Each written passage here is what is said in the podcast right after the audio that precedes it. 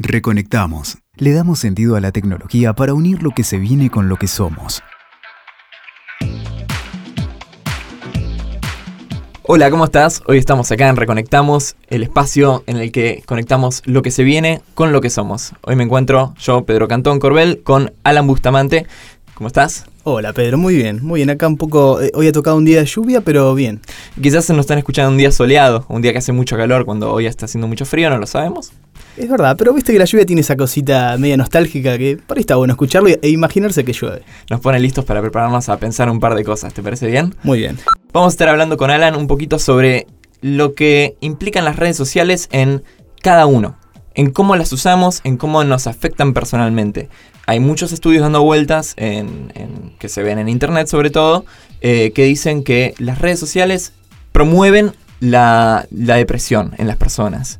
Nosotros estuvimos pensando un poco en lo que significaba esto y queríamos un poco debatir en, lo que se viene, porque las redes sociales están bastante metidas en la vida hoy en día de, cada uno, ¿no? ¿No te parece? Sí, desde ya hasta esta frase que vos decís recién, che, un poco nos deprimen las redes sociales. Quizás había que preguntarse si por ahí no estamos deprimidos antes de llegar a las redes sociales. Totalmente. Sí, sí, sí. Eh, yo me pongo a pensar en las situaciones en las que nos ponemos a usar redes sociales, ¿no? Eh, cuando me levanto a la mañana, lo primero que hago es despertarme y abrir Instagram. Entonces, empezando por ahí. Después le mando un mensaje de WhatsApp a la gente que en, cualquier tipo de situación, incluso en, momentos en los que vos decís, no hace falta, yo tranquilamente podría estar eh, tocando un timbre, por ejemplo, en vez de decir, llegué por WhatsApp. sí. Em, después uso Facebook mucho para para ver qué están haciendo mis amigos en vez de estar llamándolos. Vos también podés... ¿Usás, Facebook? Yo uso Facebook, sí. Eh, bueno, vale aclarar, ¿no? Yo me, dedico, entre otras cosas, a, trabajar con las redes sociales. Entonces, eh, me toca también vivir un poco como, como es el clima de cada una de las redes sociales y entender por dónde viene. De hecho, algo muy curioso, nunca usé Twitter hasta que tuve que trabajar con él. Y recién hoy, después de varios años, le estoy empezando a agarrar la onda y, creo que me gusta mucho. Bueno, de hecho, ese ejercicio que vos decís que haces a la mañana cuando te levantás, yo lo hago con Twitter. Me pasa que me levanto y lo prendo, digo, lo prendo. Eh, me fijo, digo, quizás pasó algo de la noche y están ahí, las tendencias están ahí, hay muchas que no valen la pena mirar, pero por ahí hay otras que ya las ves arriba y decís, bueno, acá algo pasó y te metes y chusmeas. Totalmente. Y a la hora de conectar con las personas es súper clave las redes sociales, ¿no? O sea, yo me quiero mantener actualizado con personas, quiero ver qué están haciendo mis amigos, quiero conversar con ellos. Están en cada uno de los ámbitos de, de la relación personal con las personas. Es más, hasta me animo a preguntarte vos, a nivel personal, ¿cómo te relacionas con las redes? Digo, ¿sos un usuario, un veedor? Yo me reconozco más veedor que, de subir cosas. El, el, es el clásico debate del el consumidor con el prosumidor. El que genera contenido y el que consume contenido. Inherentemente por el uso de redes somos un poquito de los dos, ¿no? Si te digo en Twitter, yo soy mucho más consumidor que prosumidor, que creador de contenido, sin duda en la mayoría de las redes, te diría, en lo que es a nivel personal, ¿no es cierto? Eh, a mis amigos sí, les estoy compartiendo cosas, lo que estoy haciendo en el momento, si veo algo divertido, lo estoy levantando, pero ah, mira qué gracioso, un gato que está caminando para atrás. Pero por ahí no sos del que agarra y sube una foto el fin de semana mostrando lo que hizo. Eso quizás no. No, no, no, por lo general no. De hecho, si vos te metes en, en lo que son mis, mis posteos de Instagram, creo que el último lo levanté en marzo, Vamos a chusmear. Arroba, ah, bueno, arroba a veces Pedro. A, veces, no. no. A veces Pedro. Bueno, a mí me ha pasado con amigos y amigas que quizás por ahí no, no sé, no nos vimos el fin de semana. Y por ahí me dicen, che, nada, no hiciste nada, no saliste, ¿qué pasó? Y por ahí yo me junté con otros amigos, salí, fuimos a comer, lo que sea, pero por el simple hecho de que no lo levantaste ahí, parece como si uno, no, sé, no hubiese dicho nada. ¿Y, y vos crees que es súper importante estar creando contenido para las redes hoy en día? ¿Decís que es algo que nos hace a la, a la situación de la sociedad hoy en día? Yo tiendo a pensar que mm, que en ese sentido tiene que dar la mayor libertad posible. Intento no cuestionar al que lo hace porque no me reconozco tanto, si bien subo cosas, pero no, mm, no sé, no, no, soy el que te sube la foto de lo que está comiendo, no soy el que te sube la foto de, hoy salgo con los pibes, no sé, ese tipo de cosas quizás no, pero intento no juzgar, aunque hay algunos casos que ahí llaman un poco más la atención que otros. Se me viene a la mente un capítulo de Black Mirror, obviamente, cuando estamos hablando de tecnología, eh, son cosas que aparecen, cosas pasan. Y, y ¿te acordás de ese capítulo? No sé si viste Black Mirror. Sí. Seguramente, todos lo vimos, obvio. el, hay un capítulo en el que hay una persona que está en una sociedad en la que las redes sociales definen la forma en que las personas se relacionan. Entonces, si yo tengo una cantidad de seguidores, me relaciono con gente de la misma cantidad de relaciones, tengo mejor acceso a puestos de trabajo. Es casi una, entre comillas, meritocracia en la que, en la medida que sos mejor ciudadano, tenés acceso a mejores cosas. Algo así, dicen que se estaba haciendo una red social en China. Eh, ¿Estamos muy lejos de eso, Alan? Yo no creo que estemos muy lejos. De hecho, el episodio ese que mencionás de, Black Mirror, eh, eh que Black Mirror juega con esto de eh, el futuro inmediato, algo que vos ya lo estás viendo, decís, esto no falta tanto. Y en ese eh, episodio en particular del que hablas, está buenísimo porque el nivel de, de, psicodelia que maneja la gente es, a ver, para aquel que no lo vio, la gente se evalúa todas las acciones que hace.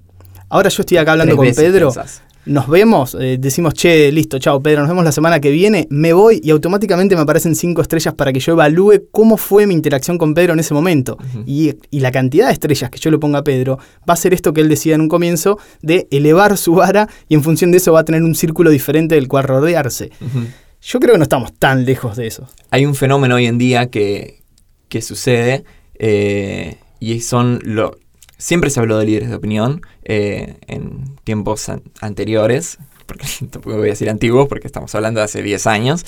Uno se imaginaba a las personas que trabajan en medios como líderes de opinión, como personas eh, con una opinión educada o, jefes barriales o líderes de familia, personas referentes que se convertían en los que velaban por la, por la opinión de la gente, los que estaban acompañando a la gente en que estén representados y que también enseñarles.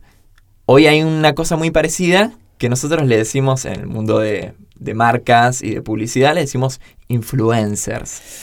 Sí, eh, creo que estaría buenísimo hasta empezar a diferenciar porque creo que hoy lo hablaba temprano con unos amigos y, es una, digo, es fácil confundirlos. Si nosotros quizás hablamos de influencers, para aquel que por ahí no está en este mundo que, vos mencionás, tendríamos que hacer la diferencia de lo que significa poner un influencer y después las categorías que hay. Eh, influencer es aquel, o sea, yo creo que si cualquiera lo tiene que describir así, nada, el que te dice que te comas esta hamburguesa aunque no la coma nunca. Bueno, ese que estás mencionando se lo conoce como celebridad. Y va a ser la persona que vos en Instagram, por ejemplo, vas a ver que tiene un millón de seguidores o más. Y que vos empezás a diferenciar los posteos que él hace de su vida personal con los que chivea, digamos, con los que promociona y tiene un poco de, descreer de, eso que te está ofreciendo porque hasta vos sabés que quizás no consume ese producto. Sí, tranquilamente. O un día están promocionando un producto de una marca y a las dos semanas están promocionando el de la marca opuesta.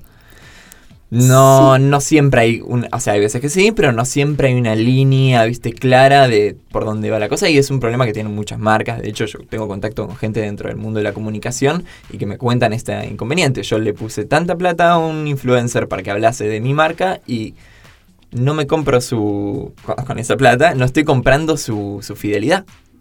Estoy comprando un posteo.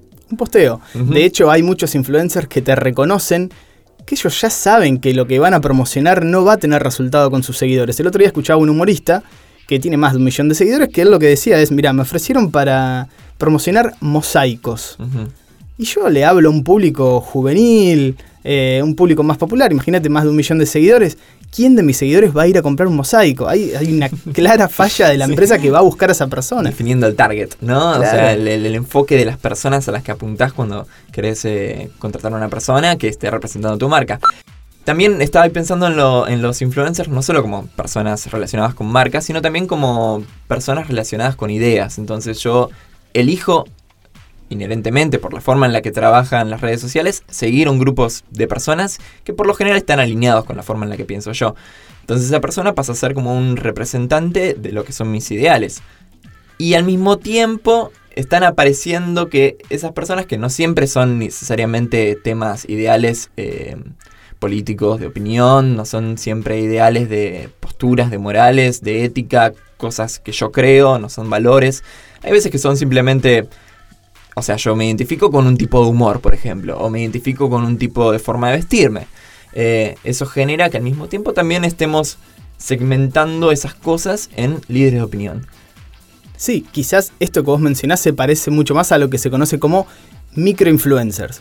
¿Que ¿Cuáles son? Los que vos vas a ver en Instagram que tienen entre 10.000, 20.000 seguidores, que por ahí es un, es un usuario que lo que hace es generar contenido para un nicho particular y muy determinado y que por lo general tiene mucha más reacción, mucho más ida y vuelta que el que tiene un millón de seguidores, que el que es tan masivo. Y de hecho algo muy similar pasa con el tipo de influencer que está más volcado a lo que es el blogger o el videoblogger. Claro. Eh, es, es un público mucho más fiel y las marcas creo que ahí podrían llegar a tener, si seguimos hablando del tema de marcas, eh, mucha más llegada al público que quieren. El tema es que yo me imagino que ven que uno tiene 20.000 seguidores y el otro tiene un millón, yo soy el que tiene la plata, no conozco demasiado y vamos con el de millón que va a agarrar más. Y tenés, o sea, tenés la opción de elegir. Eh, obviamente le van a pagar más a que tiene un millón.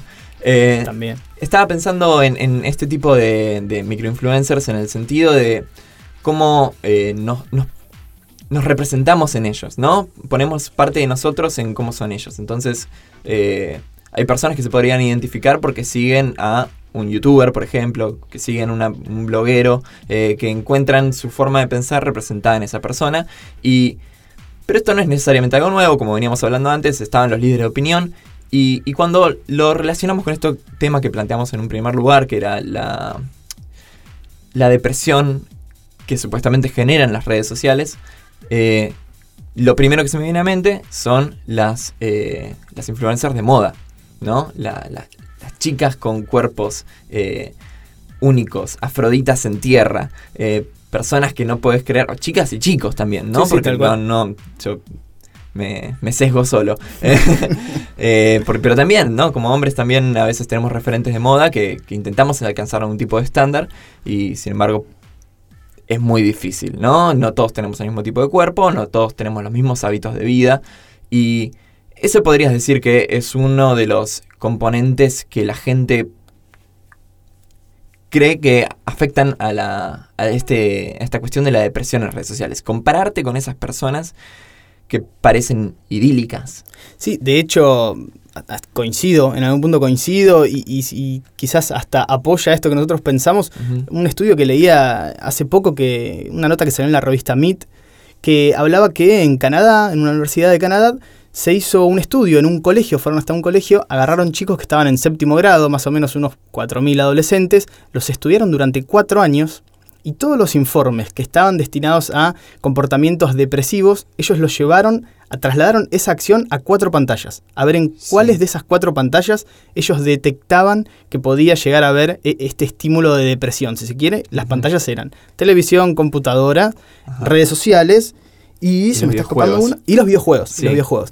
Y lo que ellos terminaron descubriendo fue que tenían un resultado con la tele, la PC y las redes sociales y otro con los videojuegos. ¿Por qué? Porque los videojuegos decían que no, em, no había personajes idílicos, no había, ah, personajes, no había afroditas. Eran personajes que uno quizás podía jugar y se podía sentir identificado de otra manera. O podían ser personajes grandes o podían ser personajes jóvenes, pero no estaba este bombardeo que vos mencionás que tenemos en redes sociales. Y a mí hay algo que me llama mucho la atención de este planteo, ¿no? Y es que no siempre fue, o sea, no es que la, depresión no existe desde las redes sociales y esto, estas figuras idílicas no existen tampoco desde las redes sociales. Yo me acuerdo, tengo 28 años en este momento, que lo dudé, tengo 28 años en este momento y me acuerdo tiempos en los que no existía Facebook. Tenía menos de 20, sí. Eh, pero me acuerdo todavía y...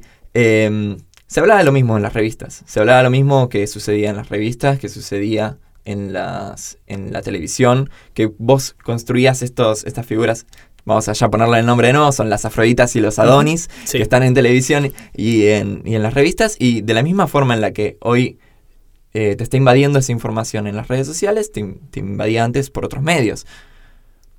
No es algo nuevo, ¿no? No, quizás no es algo nuevo, pero mm, quizás lo que tiene que, es que la facilidad de acceso a eso hace que tengamos quizás más contacto. Totalmente, y ese me parece que es un punto clave, porque antes, suponete, año 1920, yo tenía un grupo de referentes con los que me podía comparar, ¿no? Y con los que podía decir, esto soy yo, estos son los demás, y hacer una figura de cómo es el mundo para mí. ¿No? El famoso mapa mental, cuando yo construyo eh, la, forma del mundo en base a lo que conozco o lo que creo conocer. Los medios expanden esos mapas mentales, dejan de ser un fragmento de tierra al que yo puedo acceder mediante mis capacidades móviles, que serán 10 kilómetros a la redonda o lo que sea, o menos en mi caso, serán dos cuadras, eh, y, y se convierte en todo el mundo. Entonces de repente me estoy comparando con personas que viven en Argentina, que viven en Costa Rica, que viven en Croacia, que viven en Alemania, que viven en Noruega, que viven en Sudáfrica, que viven en, en Burkina Faso, que viven en Singapur. ¿Entendés? Están por todos lados estas personas y obviamente hay, hay personas mucho más talentosas, personas con físicos mucho mejores que el mío, son un fragmento mínimo de la población, pero están mucho más representadas. Sí, desde ya. No te quería cortar porque vi que tenías Burkina Faso ahí en la punta de la lengua. Digo, ya va a salir y salió. salió Burkina Faso, siempre sale. De hecho, esto mismo que vos venís comentando se asocia mucho más al concepto que algunos llaman como aldea global. Esta idea de nos conocemos todos. No importa, donde sea que estés, de acá, en Burkina Faso, en Turquía, en Vietnam. Todos nos conocemos. Vivimos en un mundo que está tan conectado decirle globalización, decirle internet en mundial, accesibilidad, poner el nombre que quieras, yo puedo conversar con personas de Medio Oriente. Y lo he hecho. He estado conversando con personas de Medio Oriente sin conocerlas, sin saber, va, entendiendo un poco de su vida, solo mediante texto. O viendo fotos de una persona que vive del otro extremo del mundo, en Rusia. ¿Y cómo te llevas vos quizás con esta con esta vorágine de, empezar a ver un montón de cosas y que los datos estén a merced de todo el mundo y que también tus propios datos estén a merced de todo el mundo. ¿Cómo te toma eso a vos? Es decisión de cada uno, ¿no es cierto? Las... Hasta ahí. ya arranqué y me, y me contradije. Eh, uno elige, cuando elige las redes sociales, elige participar o no.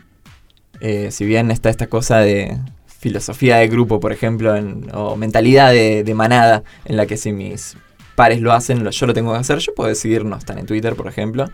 Y, cuando yo elijo estar en Instagram, para dar otro ejemplo, elijo las situaciones de privacidad en las que yo me expongo. Entonces, no porque esté en Instagram quiere decir que todos me pueden ver a mí o que yo pueda ver a todos. Eh, uno construye su micromundo nos estamos creando nuestra propia, nuestro propio espejo de la muerte. Nos estamos mirando en el, en el espejo. ¿Te acordás? En Harry Potter tenían un espejo que veía su versión ideal. Y cuando te comparas con tu versión ideal, ¿te gusta, no? ¿Querés estar ahí? Yo creo que en algún punto sí, porque mucho de eso lo compartimos. Así que en algún punto, yo me imagino que antes de subir la foto, antes de subir el video, estábamos mirando y decimos, acá salí bien. Yo no voy a subir una foto donde me reconozco que salí mal. ¿No? Eh, creo que en algún punto actúa de esa manera y, quizás si lo llevas a situaciones más eh, casuales, digo, ¿cuántas veces te has encontrado en lugares donde lo que te dicen es eh, acepta dejar sus datos con tal de tener 5 minutos de wifi? Digo, ¿cuántas mm. veces lo, has hecho sin pensar? Digo, ¿dónde van mis datos? No importa, quiero tener wifi ahora porque quiero ver la foto que subió el influencer del que estábamos hablando hoy. sí, sí, sí, sí, sí. Eso le dicen la capitalización de la información. Google es un experto experto en eso, es un experto. Facebook también bastante bueno. El problema es que hace poco estuvo en un juicio, ¿viste? tuvo un temita en el que había. Estaba vendiendo algunos datos que no tenía que vender. Y Mark, Mark Wahlberg, no, Zuckerberg. Mark, Mark, Mark Zuckerberg es medio un robot, ¿viste? Vos lo ves sin emociones. Entonces dice, sí, yo vendo datos. Soy malvado. podría actuarlo Mark Wahlberg tranquilamente. Mark Wahlberg podría. No, pero ya lo hizo. Ya lo hizo, ya lo hizo, otro Sí, sí, sí. Em, cuando nosotros eh, accedemos a estos servicios gratuitos, eh, estamos brindando nuestros datos como capital por el que compramos el servicio. Eso es algo que no tenemos siempre consciente. Eh, no es que es gratis, no es que te lo regalan porque sos re cool y porque quiero que estés en mi red social, sino porque la información que vos estés depositando en esta red a mí me va a servir para hacer platita. Desde ya, eh, mencionabas un caso paradójico que es el de Google. Sabes que hay un diseñador, el otro día leía la historia de un diseñador, se llama Tristan Harris. El tipo laburó desde el seno de Google, desde el, desde el vamos, ¿no? Estuvo ahí como diseñando las primeras cosas que iban a salir en internet o que se podían ver por ahí, redes sociales y demás. El tipo en un momento se le explota la cabeza, dice, yo hasta acá llegué, renuncio, y antes de renunciar, escribe un ensayo de 144 páginas que lo pueden googlear, ponen Tristan Harris ensayo, aparece en inglés, pero se puede traducir, lo pueden leer. Por Google. Por Google. lo, puedes traducir en Google, si querés. Eh, donde el tipo lo que hace es describir la maquinaria Google. Dice, nosotros reconocemos que un poco se nos fue las manos, porque en algún punto nosotros queríamos que la gente esté. Cuando nos dimos cuenta que mientras más gente estaba, más plata íbamos a tener, fue buenísimo. Ahora, la cantidad de estímulos que estamos manejando hoy eh, termina haciendo que todo sea como contraproducente, porque vos estás 30 segundos mirando algo y ya querés pasar a ver otra cosa. Entonces, esa cosa que te querían vender en 30 segundos, probablemente en el aviso que sigue lo tengan que hacer en 20 y en el aviso que sigue lo van a tener que hacer en 10. Hay un efecto bola de nieve. Un efecto bola de nieve exponencial. Que no pueden manejar, que no pueden manejar. Y lo loco de todo esto es más allá de, su opinión, ¿no? La de este amigo Tristan, es ver que en algún punto ellos mismos que generaron todo esto están como regulando diciendo, che, me parece que se nos fue un poco la mano con el tema de los datos, con el tema de lo que ofrecemos, a la velocidad que lo ofrecemos. ¿Quién, está ofreciendo y quién está recibiendo ahí? ¿Cuál es la relación? ¿Yo soy una persona que está usando Google o Google me está usando como persona? Después de haber leído a Tristán, Alan. Después de haber leído a Tristán, mira, eh, hasta te puedo mencionar a otra persona que venía ligada a Tristán, que es eh, un periodista francés, si no recuerdo mal el nombre, es Bruno Patino, si no recuerdo mal, que lo que el tipo hizo, eh, sacó un libro hace poco, que a grandes rasgos él empezaba a manejar algunos conceptos, como por ejemplo el de servidumbre digital, y se preguntaba justamente esto que vos decías recién. ¿Nosotros somos usuarios de las redes sociales o las redes sociales nos usan a nosotros? Él la tiraba. O sea, bueno, empecemos a pensar esto. Sí. Y también nos invitaba a pensar cómo veríamos esta situación que estamos viviendo ahora nosotros, y que te hago esa pregunta a vos, mm. dentro de 10 años. ¿Cómo crees que vamos a ver todo esto? Eh, yo he escuchado a mucha gente hablando sobre eh, la concientización de las personas en relación a sus datos, en, cómo tenemos que empezar a entender esta relación de poder que se está generando en la que nosotros por una necesidad que surgió una vez decidimos adquirir estos servicios, adquirir entre comillas estos servicios, pero sin noción absoluta de lo que, a lo que estábamos accediendo. Estamos en un camino de concientización, es un, es un proceso, ¿no? Es todo un... Hay un aprendizaje, entender la magnitud de las consecuencias. Es difícil igual, porque ellos tienen el control de definir las condiciones de uso. Sí, y me da la sensación que hasta qué punto tienen el control de manejarlo, porque digo, ellos tienen el control, pero saben cómo manejarlo, reconociendo un poco quizás ya que se les fue la mano en algún punto. ¿Sabrán cómo manejar todo esto antes que, no sé, no sé, yo, yo digo, si vos me invitas a, pensar esto que te decía yo recién, de cómo nos veríamos en 10 años, y quizás yo creo que, nos vamos a dar cuenta de lo que hicimos. Yo creo que va a llegar el punto donde vamos a poder decir, bueno, el celular para esto no. O el celular o el aparato que esté de, moda en ese momento. Creo que vamos a poder poner una pausa. va a estar esa conciencia. Sí, que de hecho yo creo que ahora está la conciencia esa. Pero es tal el bombardeo, es tal el manejo de datos y de estímulos que tenemos todo el tiempo, que quizás nos esté costando, pese a ser conscientes en algún punto. Yo creo que con cualquier persona que vos hables, sabe que le está dando los datos a cualquier empresa, a cualquier compañía. Creo que lo tiene clarísimo. Pero quizás falta e-, ese tiempo, ese proceso para darnos cuenta de que tenemos que empezar a tomar un poco más de control en eso. Una iniciativa quizás que, está muy buena, que vale la pena mencionar, es la del manifiesto digital que maneja Telefónica. En este sentido, donde ellos lo que hacen foco es en que las personas seamos conscientes justamente de esto y que tengamos poder, que empecemos a darnos cuenta que nosotros tenemos que decidir por los datos nuestros, a dónde los ponemos, estos datos quién los tiene, para qué los tienen. Creo que es un proceso que va a llevar sus buenos años, pero creo que lo vamos a poder ver.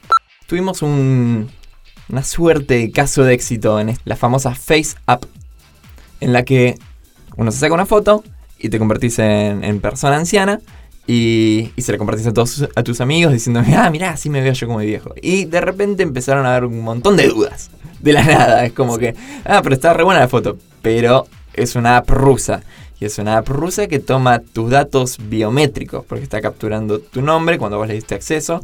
Está capturando tu cara. Entonces sabe las formas, tu gestos, y de repente tiene un montón de información tuya. Mucha gente se paranoiqueó, ¿no? Seguramente la misma gente que por cinco minutos de wifi dejó el alma Ah, en aquel sí. momento, ¿no? Porque también habría que aclararlo. Yo lo escuché un par de veces. ¿Lo hiciste vos? ¿Pusiste La el? FaceApp, le di mi foto a alguien más para que la haga. Perdón, Mariano. Claro, porque encima estaba esto increíble que vos no lo querías hacer y te llegaba la foto tuya porque un amigo agarró y lo hizo. Eh, es, digo, bueno, ¿hasta qué punto tenemos control de ese tipo de cosas? Es una pavada el ejemplo que estamos mencionando, Sí, pero sí. Pero es que además es, es como, yo decía, es un caso de éxito porque es una instancia de, de, de concientización. Pues de repente un montón de gente empezó a tener dudas sobre el hasta dónde tiene que dar sus datos por una foto. ¿Entendés? No es simplemente que por dos segundos de diversión voy a entregar información mía privada.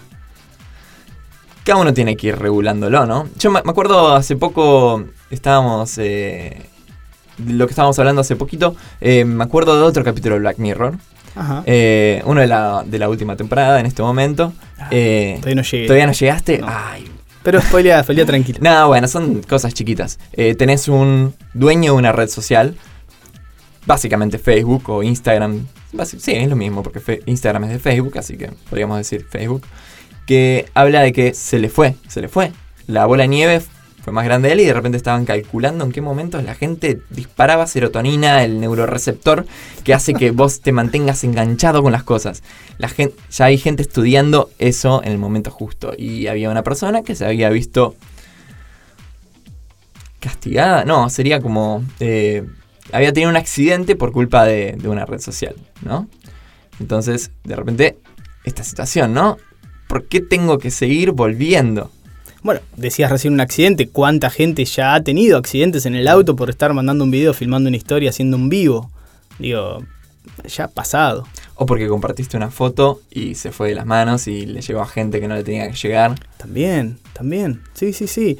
Yo creo que, como venimos diciendo, va a llevar un tiempo, va a llevar sus años, pero creo que cuando lo veamos a la distancia eh, nos vamos a dar cuenta que, que la pifiamos. Un poco, quizás. Que nos fuimos a banquina. Sí, sí, un poco banquineamos.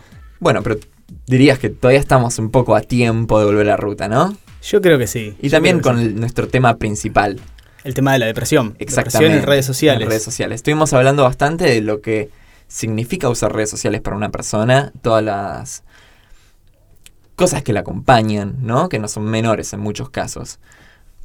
Vos, en tu opinión personal, Sí. ¿dirías que la depresión viene por las redes sociales o las redes sociales acompañan una depresión anterior?